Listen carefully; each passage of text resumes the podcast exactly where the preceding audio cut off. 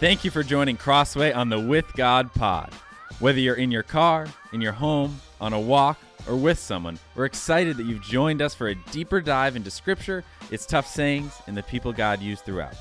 This year, we're going through the whole Bible, tracing the With God journey through the Bible, through the year, through us. And with that, let's dive into today's episode. All right, everybody. Thank you so much for joining today. I'm Chris Birch. And I'm Anson Tebow. Today, we are going to look at Mark 9, verse 50, and it says, Salt is good, but if the salt has lost its saltiness, how will you season it? So, in the Bible, I feel like there's a lot of references to salt. Salt. Yeah. Uh, so, kind of how can we interpret this? This is Jesus speaking, all right, in um, the book of Mark here. So, kind of how can we understand this verse? Was it on the podcast a couple weeks ago? It was on the podcast a couple weeks that ago. I talked about Lot's wife being in your kitchen cabinet. Exactly. Yeah. Yeah. That's what I'm saying. I forgot about that. Yep. I just remember that right now. But this this like this passage from from Mark 9, like it can also be found in in Matthew 5. It can also be found in Luke. Um like it it's a it's a passage that um, Jesus honed in on. Like if you look Matthew 5 Sermon on the Mount, um, it pretty much says the same thing. Like you're the salt of the earth. If your salt loses its saltiness, how can it be made salty again? And the like the the thing that we need to think of is when we're talking about um, passages from scripture and, and these things like this had a cultural context when it was written so like when you're thinking about salt like salt was a precious commodity at the time it was a preservative it was something that enhanced flavor which it still does for us today um, and and things but like to have salt was such a commodity and and such a needed. Like we have freezers. Like you coated something in salt that's what kept something from from going bad and and things like that. So what jesus is saying is he's he's like this this precious commodity. He's saying like you are the salt of the earth but like if it loses its saltiness like if you lose your flavor which in a, in an essence like salt can't lose salt. Like salt is salt. Right. so like you, you can't lose it. Um so the the question then becomes like what is jesus actually talking about? Like if salt can't lose salt what is he talking about? So there's a couple things. The first thing is in in this time a lot of times to get, pure salt was really hard. Yeah. like to get like pure pure this is just salt. There's nothing else in here.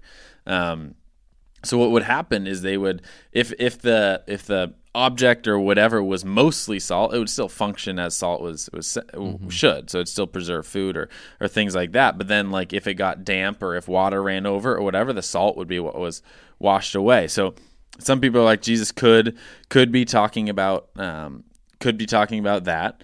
Um, and there's some people who talk about like the fact that like Jesus, the people who are the light of the earth, the people are who are believers, that they can't lose their saltiness, meaning they they can't change. They are believers, um, that they can't be thrown out, um, or or these these the, these people who are like secure in their in their salvation.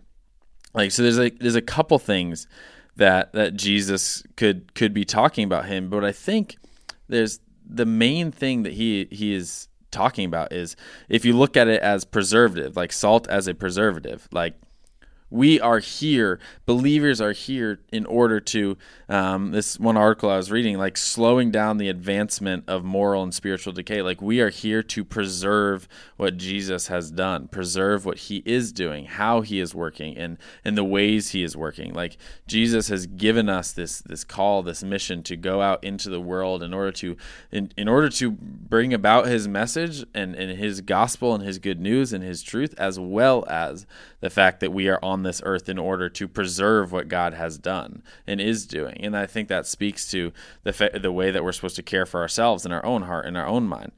And there's also like a way that we're supposed to enhance God, enhance the the hmm. goodness of what Jesus is doing, his in making God's work stand out. Like by loving your enemies, by being kind to people, by um, behaving in, in a certain way, by loving loving people well. Like God calls us to to be people that are going out and preserving, as well as people that are going out and and just loving people well.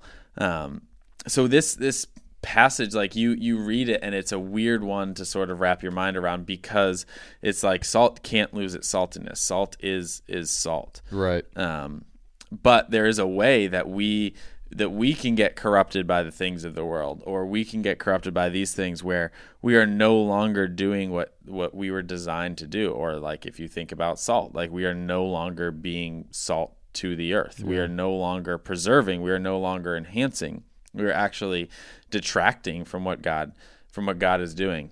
Um, or if you think about like they didn't have pure salt at that time or it was really hard to find pure salt. So like if we're wrapped up around other things um, and then something washes away like we're left with just just the the outer things just the worldly things and things like that.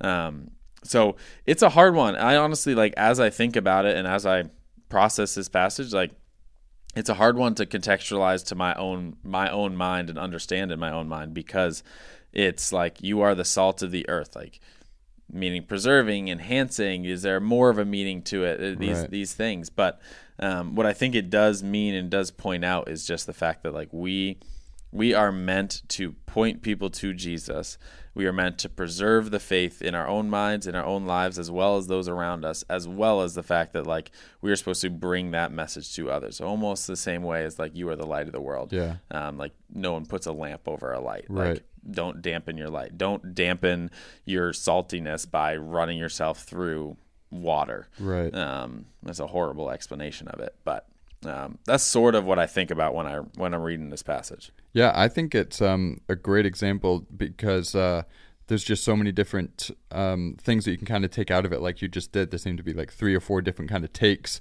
on this, on how uh, we can apply like the use of salt as an example to our own faith here. So yeah, I see exactly kind of why Jesus like you know used this as an example. Yeah.